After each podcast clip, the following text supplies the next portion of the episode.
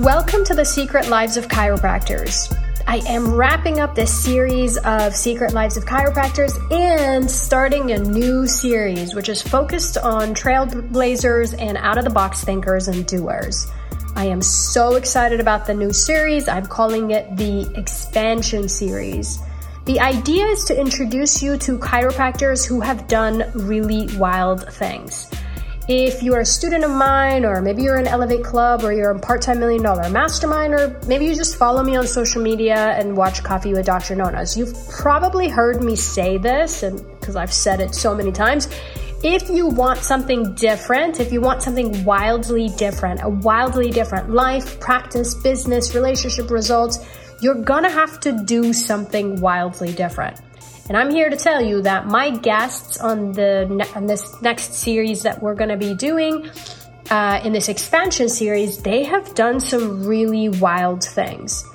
I have been super lucky to be able to mastermind with some of the most successful entrepreneurs and high level mentors and coaches. And I know the value of circle of influence. And I think in some ways, I want you to be exposed to that next level of expansion.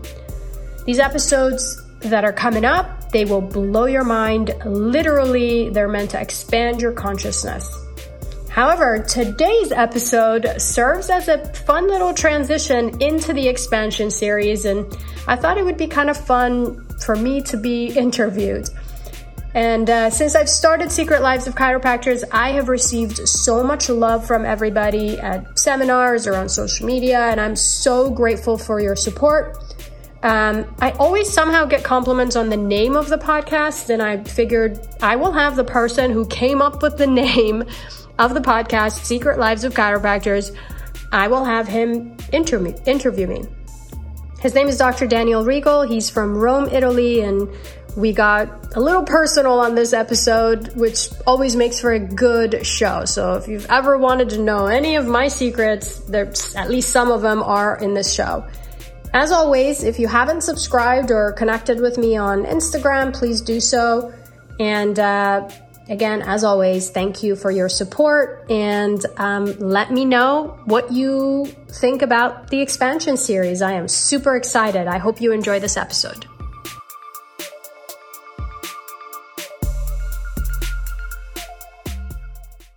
Hi, everybody, and welcome back to a new episode of Secret Lives of Chiropractors.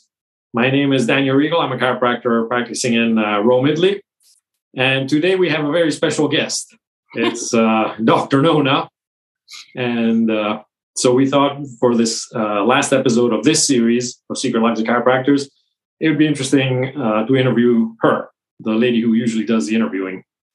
So welcome, uh, Nona, to your own show.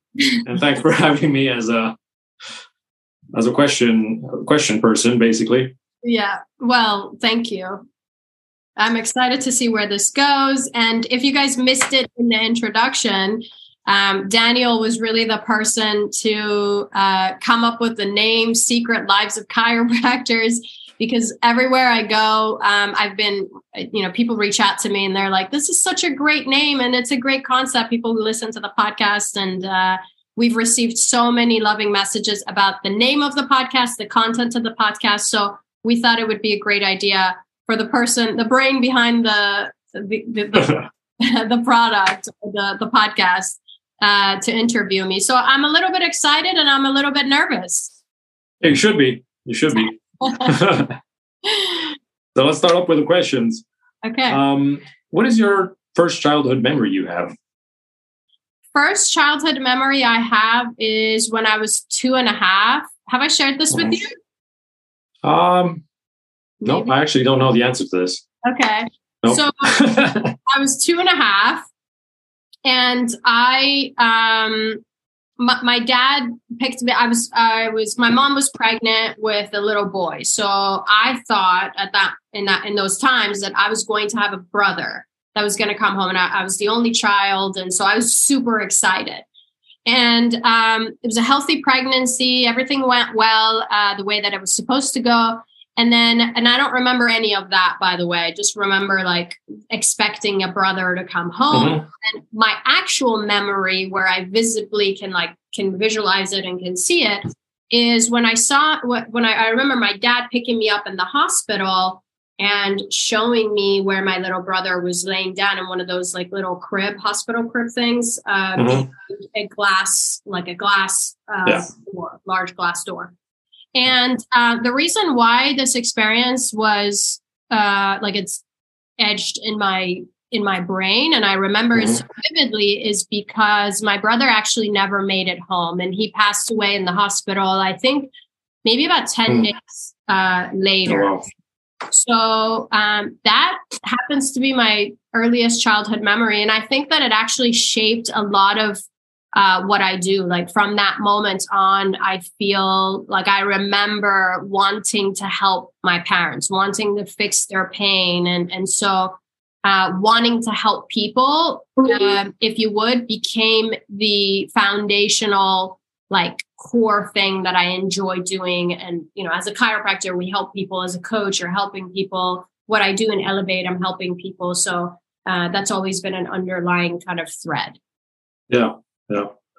But then, fortunately, you had your sister Vanya come into your life. So yeah, six, five, six years later, then my sister was born. Good. Yeah. Um, do you have any funny stories when you were a kid? About my childhood? Yeah. Um, do I have any funny stories? Kind of weird being on the other side of this. Like these questions are hard. I've been asking people. Uh, do I have any funny stories about my childhood? I can't really think of anything. No? I can't. I can't. It's not coming. But, you, but um, you came to the states when you were sixteen. Yeah. And so you um, up to sixteen, you were living in Iran. Yeah. How was we've never really talked about this, but how was that experience of like moving from Iran to the states?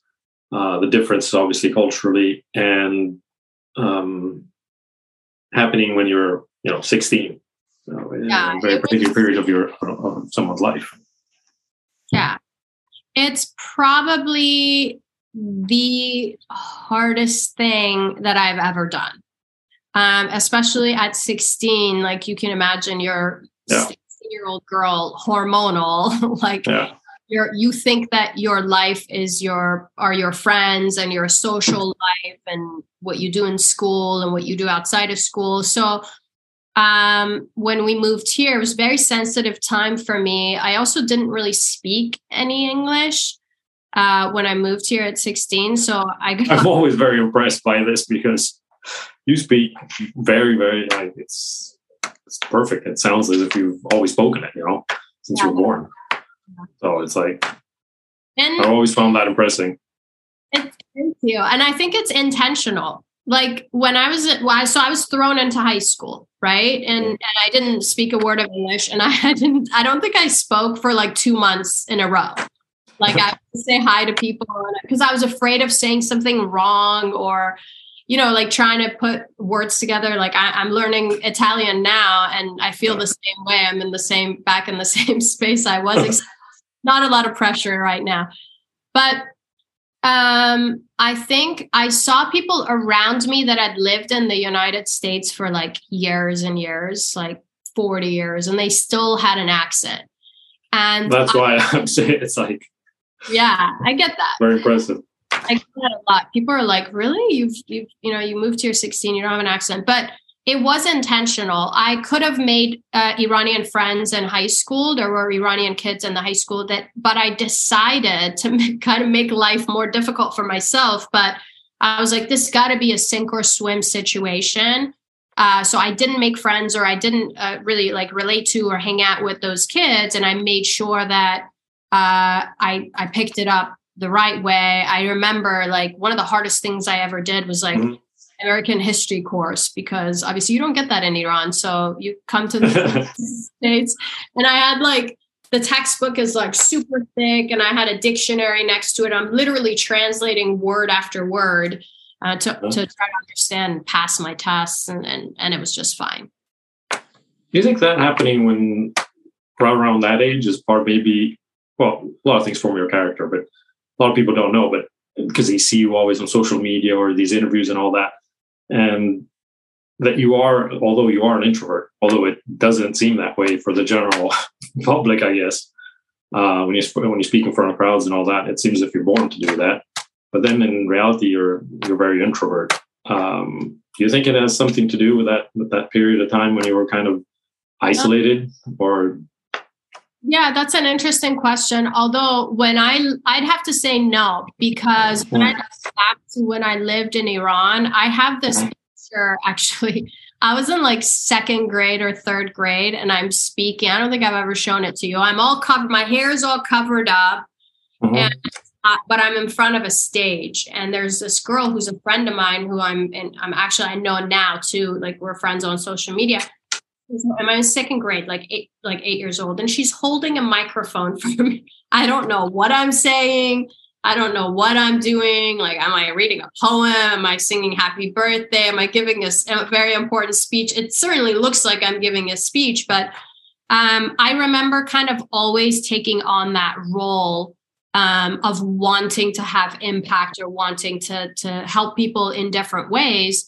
Uh, and I always remember being the introvert in the room. Like I, I'm always the observer. If I'm in a small group of people, like I really have to go outside of my comfort zone to like connect with people on, especially in small groups. One on one, I'm okay.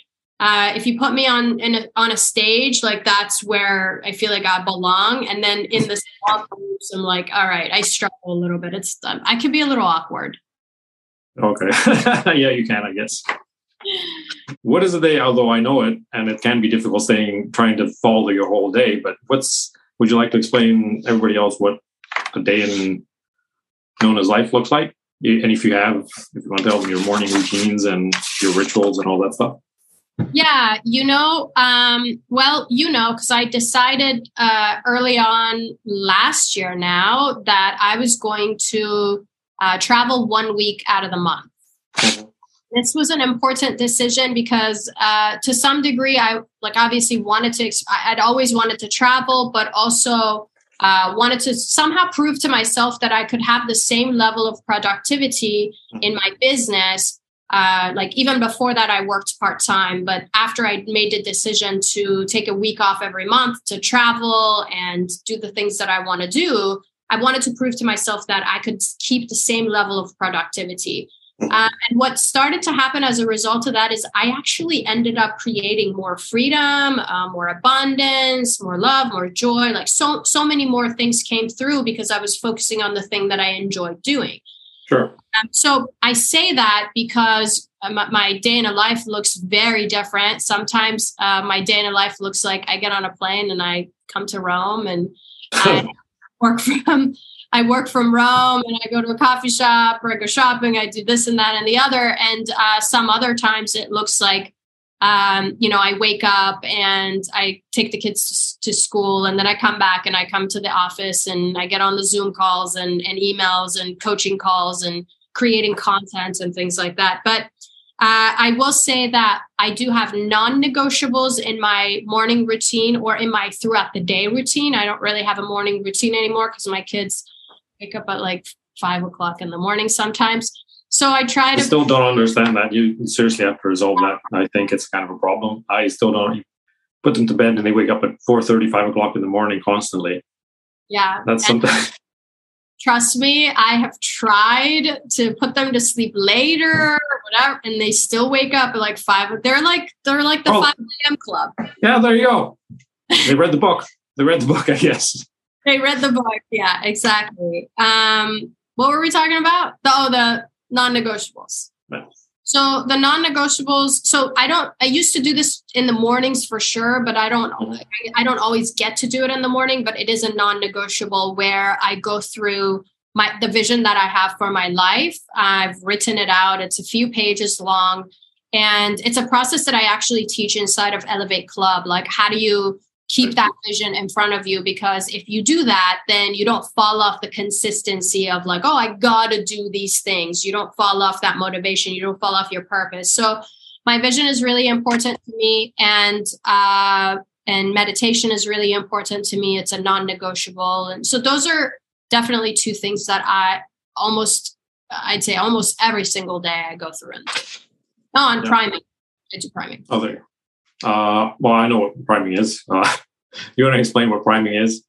Yeah, um, um, priming is like basically like priming your brain to uh, to experience, to look for experiences of gratitude and joy and love and abundance and freedom, all the things you want to experience. So uh, I took this from Tony Robbins and kind of modified it uh, for myself that that's more aligned with me. But basically, you go through a process where you bring in memories uh, of in the past. It could be a moment where you're cuddling your baby. It could be a moment mm-hmm. with a lover. It could be like anything, anything that you have gratitude towards, and, and you feel like in that moment you really felt something special.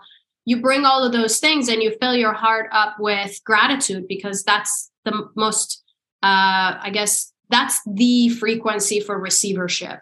And so as I build up and, and I open up my heart, as I experience those things in my brain, obviously, like mm-hmm my head.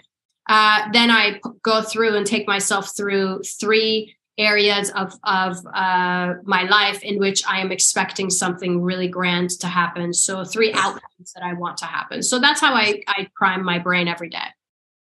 Well, I think that's really important because you practice what you preach.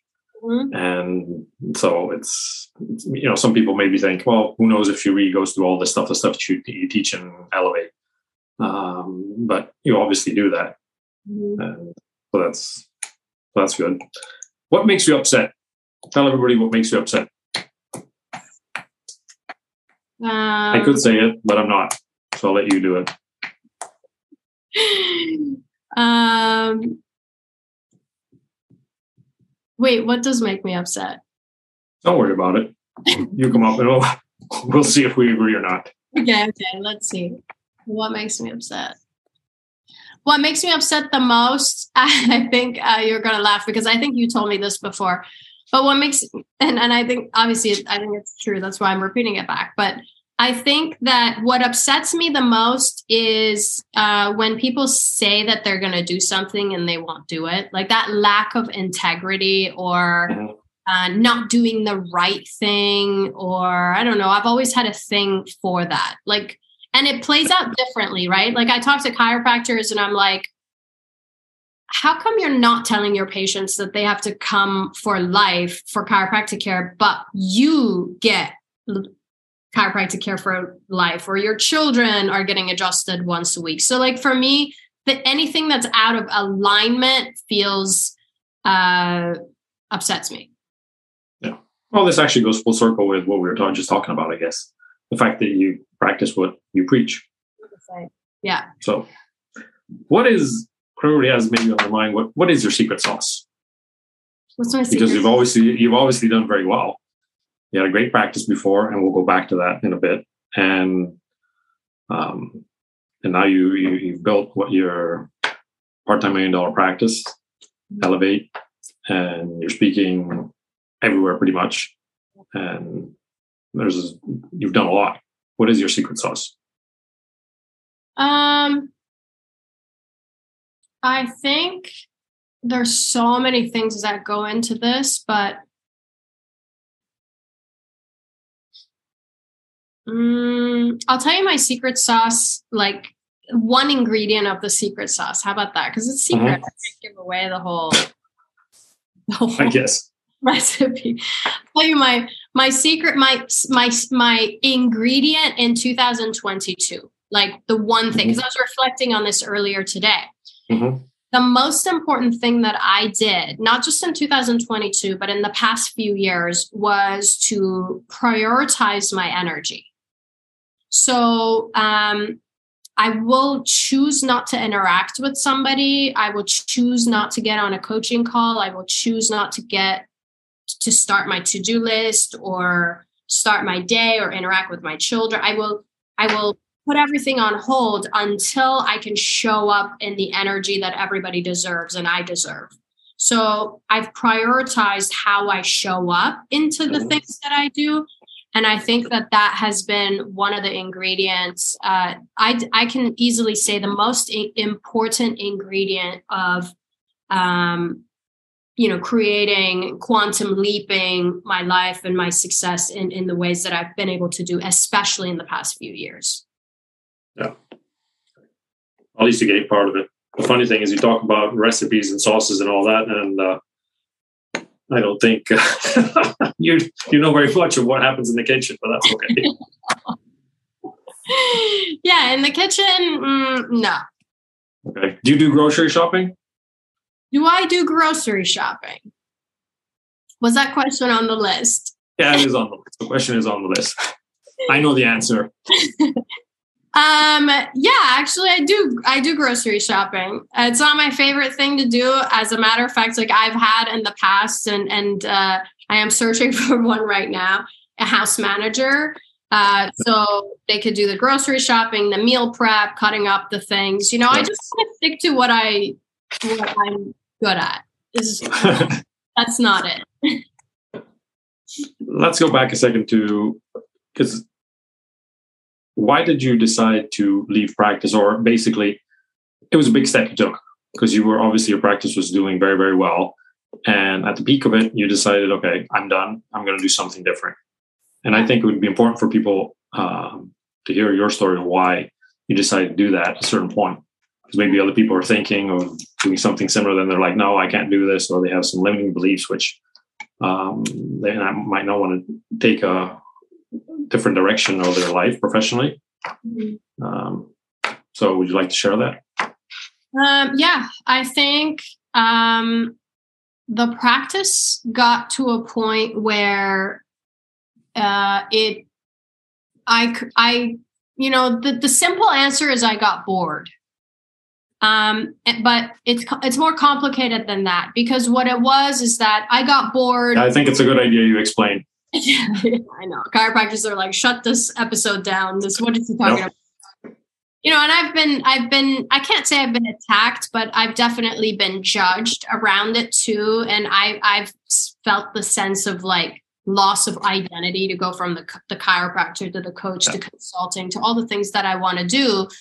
But I could easily say, looking back, I've always done the thing that was most aligned with me at that time. Like for mm-hmm. 10 years, 10, 12 years that I practiced, it was the thing that I wanted to do. And I thought I was going to do it for the rest of my life. But practice got to a point where it was limiting. So that's what I mean by boring is I could, it, I figured out how to, I mean, you know, I built a 20 hour week, a million dollar practice, all cash based. And so mm-hmm. I could dial it up if I wanted to. I could dial it down. I could leave the practice and come back months later and have my associates run the practice or, or have the practice be intact. And it was stress free and it was easy and all of those things. On paper, it looked really good. But when I uh, when I looked a little bit deeper, I realized a couple of things. One is I could dial it down if I wanted to. I could dial it up if I wanted yeah. to. It wasn't challenging enough.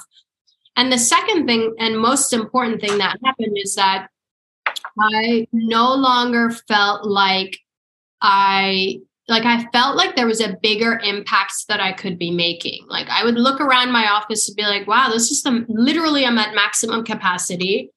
And yeah, could I open up another location? Could I extend uh, my, you know, my office hours, or could I extend my the, the walls to my office? Like I could do that, but what is the maximum potential I could have, maximum impact I could have in my community? And so um, when I realized the answer was limited then i got bored. It was like okay like i need i need to make a bigger impact. And so at the time i had started to do some private coaching uh, anyways because people would reach out well how are you doing this? And you've got kids and you're, you're you know you're in your at the time like maybe early 30s or whatever and so i started to private coach and i thought hey if i can private coach say 10 people then at each of those are seeing each of those chiropractors seeing 200 people then i have a larger impact in in those communities. And then mm-hmm. of course it you know expanded from there into creating group coaching mastermind and and a whole bunch of other things. But that was yes. the main yeah. Do you have self-doubt are you are you have you ever been afraid of going on stage? On the stage? No. Yeah. Like, like no. That's easy. It's easy. Like do am i excited?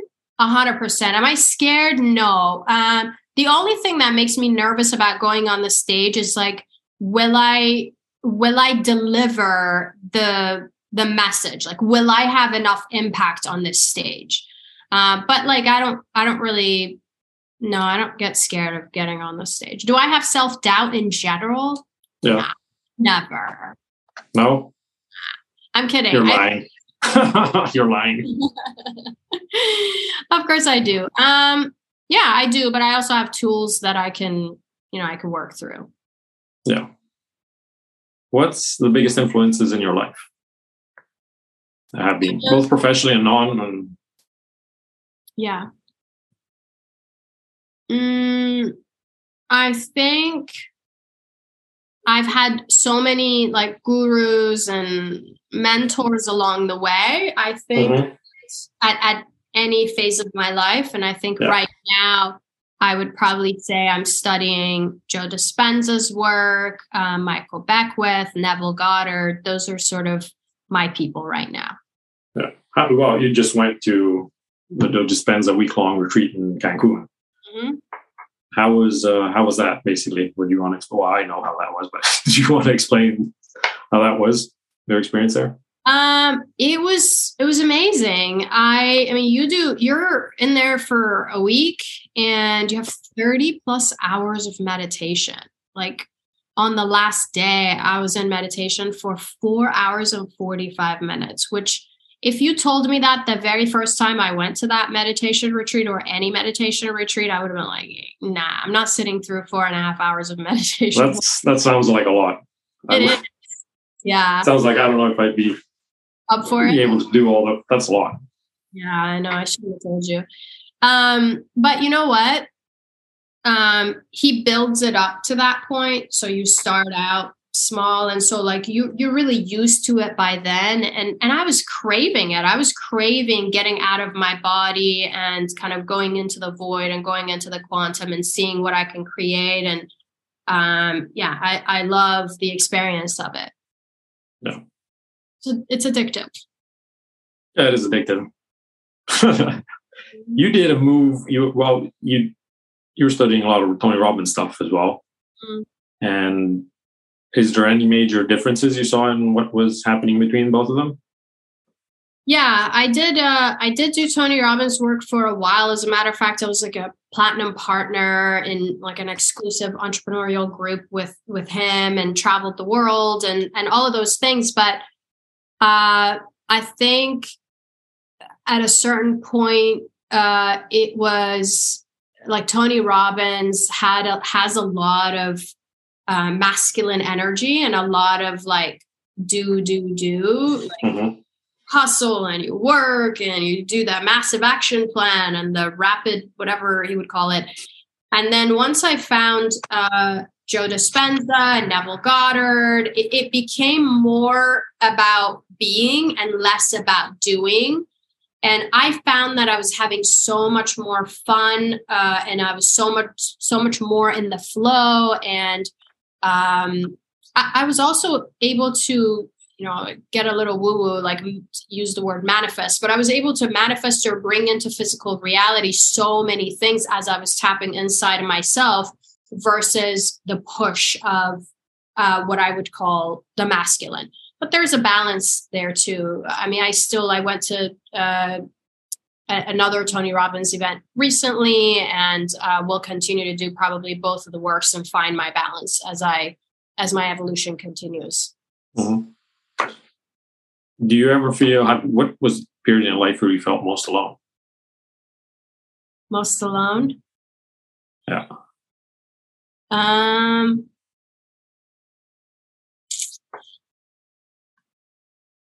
that's a good question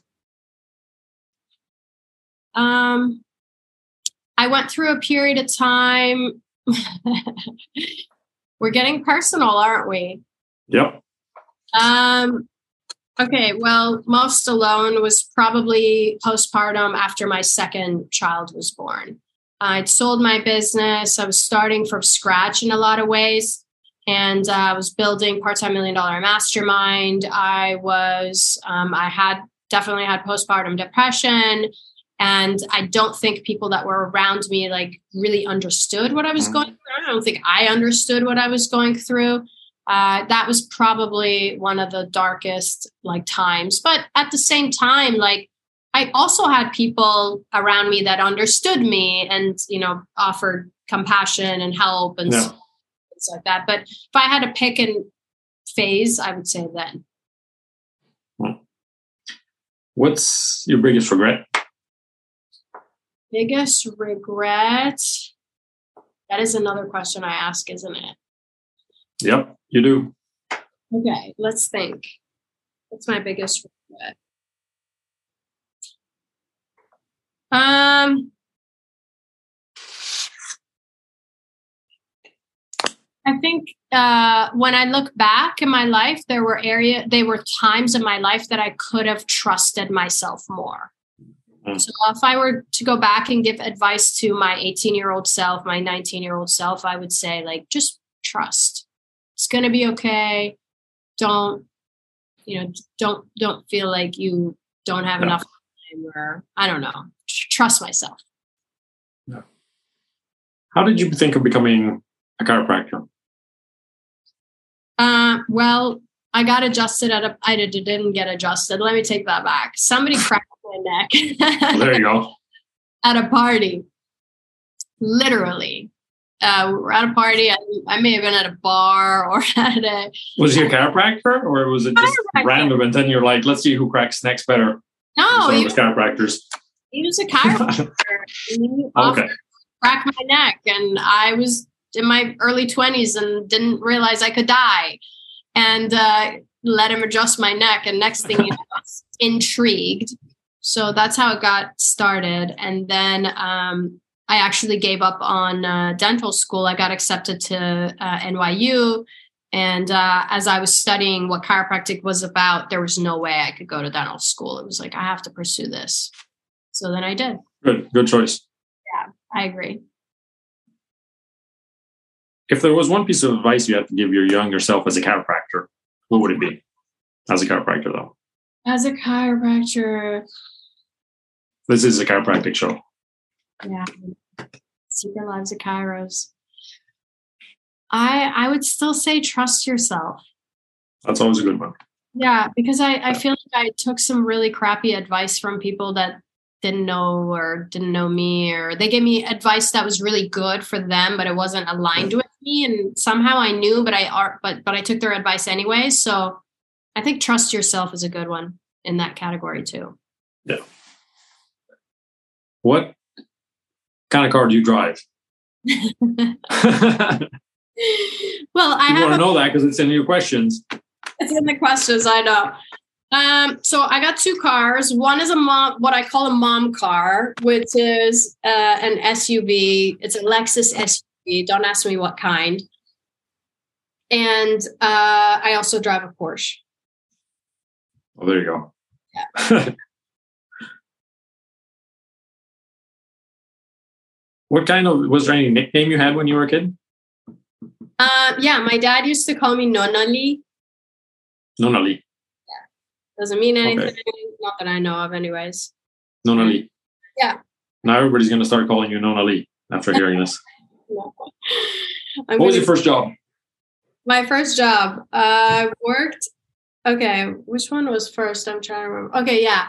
My first job, real job, was I worked at a fast food place. I worked as a cashier at a fast food place. Oh wow. Okay. Did you know How was that? that experience? No, I didn't. That's a surprise. Yeah, I know. Uh, well, that was the beginning of my entrepreneurial journey because it sucked so much that I was like, this. I'm quitting and I'm going to start my own thing. I kid you not. I started an underground tutoring company after I left that job. Oh, really? What what company? Like an underground tutoring company. So I had the crappiest like Right. experience at the fast food place. So I was Yeah. like, this, I'm leaving. I quit. Like I think I lasted like three months. That was the last job I ever held. And then I started, I was like 17 or so. And then I was like, you know what I'm good at is I'm good at math. I know, don't laugh. I am good No, at I'm math. to laugh. It's like what you're going to tell me next that you're good at reading maps. so I, I was good at math. I am good at math. So I thought, okay, I'm going to tutor math. So I had a neighbor who had a Oh little God, poor kids. What happened to those people?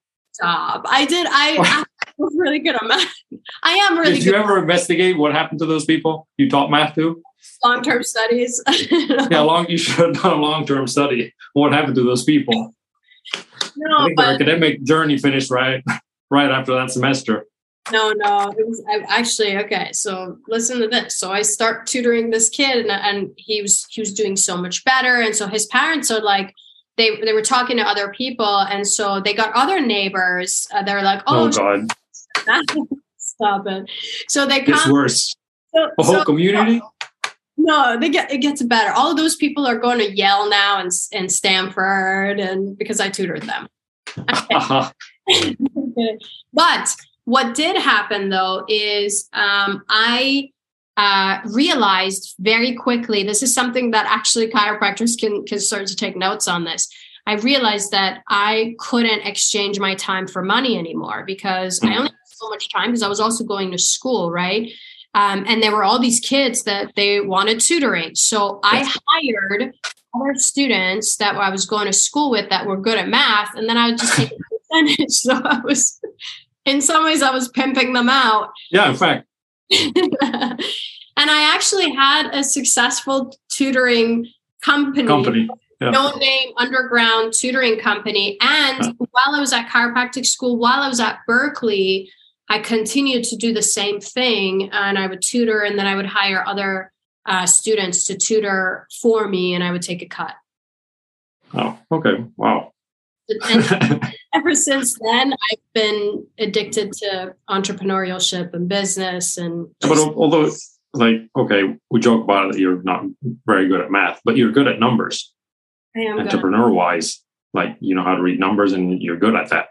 So I guess I don't know. It's you're not you don't know what two plus two is, but then you know what how to get to a million bucks. I know what two plus two is. And I, okay, so let me break this down since we're getting into this. Yeah.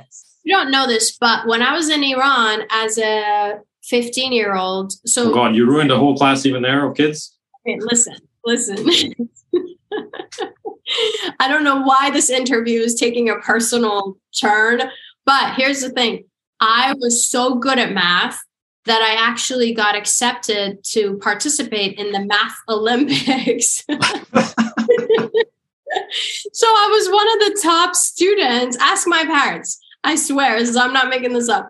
They, I was one of the top students. I was like the best in math in my area. It's like in my whatever, like uh, district or whatever. I was almost going to be going out of the country and compete in Olympics.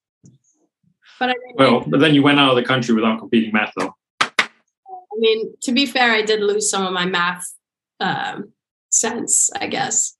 There you go. Yeah. Let's go a second back to your chiropractic. What did what did you get into there when you decided to open your practice? Were you an associate before? Were you not? I worked in as, as an associate um, for a very short period of time, and I learned very quickly the things I didn't want to do.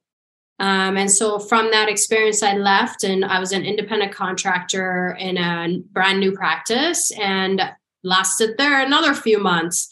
And uh, actually, she pretty much kicked me out of the practice. This gave me an altern, uh, like, an- um, like you either sign up and be a W two, or um, you have 30 days to leave. So we're not good friends, and it's all fine. But it, it did it was the stepping stone for me. It did put me in a very uncomfortable situation, but it also pushed me into having to start my own practice. Because obviously you were starting your practice also in a very very difficult time in, in the economy. Yeah, was was 2000 in the 2008 nine something like that. 2008 in the middle of Yeah. the downturn economy. Yeah. Was is there any advice you would give to young chiropractors of opening a practice, not being a so being an associate in the beginning? Uh, no, I think like to be an associate versus an independent contractor. Yeah. Or versus opening up your own practice. I think that you, I know this is, seems to be a theme, but like trust yourself because for me, looking back, I knew I had to start my own thing. Like I'm my, not my personality, and I'm a Capricorn, and I'm you know just the way that I Oh am. God! Now we're going to go into astrology. into astrology. yeah, exactly. Oh, God! but I'm I'm the kind of person who has to like like I had to do it for myself, right? But but for some people the right decision is to associate. For some people and I think a lot of what we do is pretend not to know what we're supposed to do or what we want to do. There's a lot of pretending that I feel like happens. I think if you really I, I think it's very true. Yeah. You sit down with yourself like you know what's the right decision. You might be scared to do that, but you know what's the right decision, the right path. Yeah. Well, good. Well, I think we've uh, completed this uh, interview with uh, your own show. Thank you for having me. Thank you for inter- for having me interview you. That was very much fun. And uh, thanks everybody for listening. Yeah. That's all, folks. That's all, folks. Well, thank you for um, interviewing me, and uh, this was really fun. I think you learned some new things about me, and Yep, I did. Everybody got to see a perhaps I'm kind of concerned for a whole bunch of students. That's okay. they're going to be just fine. Um, but yeah, thank you for interviewing me. This was fun, and uh, this sort of wraps up one uh, series, the first series that we started with with um, Secret Lives of Chiropractors. And I'm super excited to announce that the next series that we're going into, we are going to be uh, interviewing some trailblazers. We've got some really incredible uh, and massively successful chiropractors that are going to be coming on the show.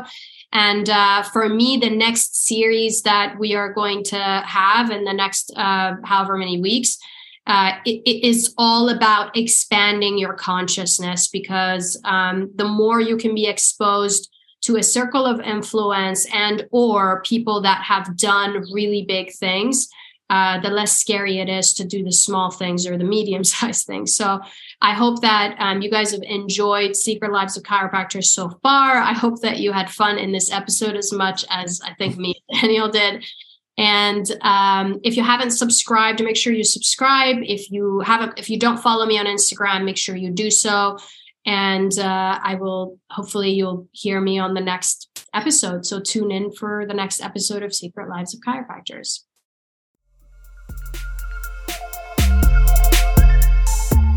I hope you enjoyed this episode and got some applicable nuggets to quantum leap your life and your practice. Be sure to subscribe to this channel and be the first to know when we release our next guest here on Secret Lives of Chiropractors. Also, don't forget to follow me on Instagram at Nona Djavid, D J A V I D, to keep up with my not so secret life. And um, check out Elivate Club at www.elivate.me. And Elivate is spelled E L I V A T E. We'll see you at the next episode.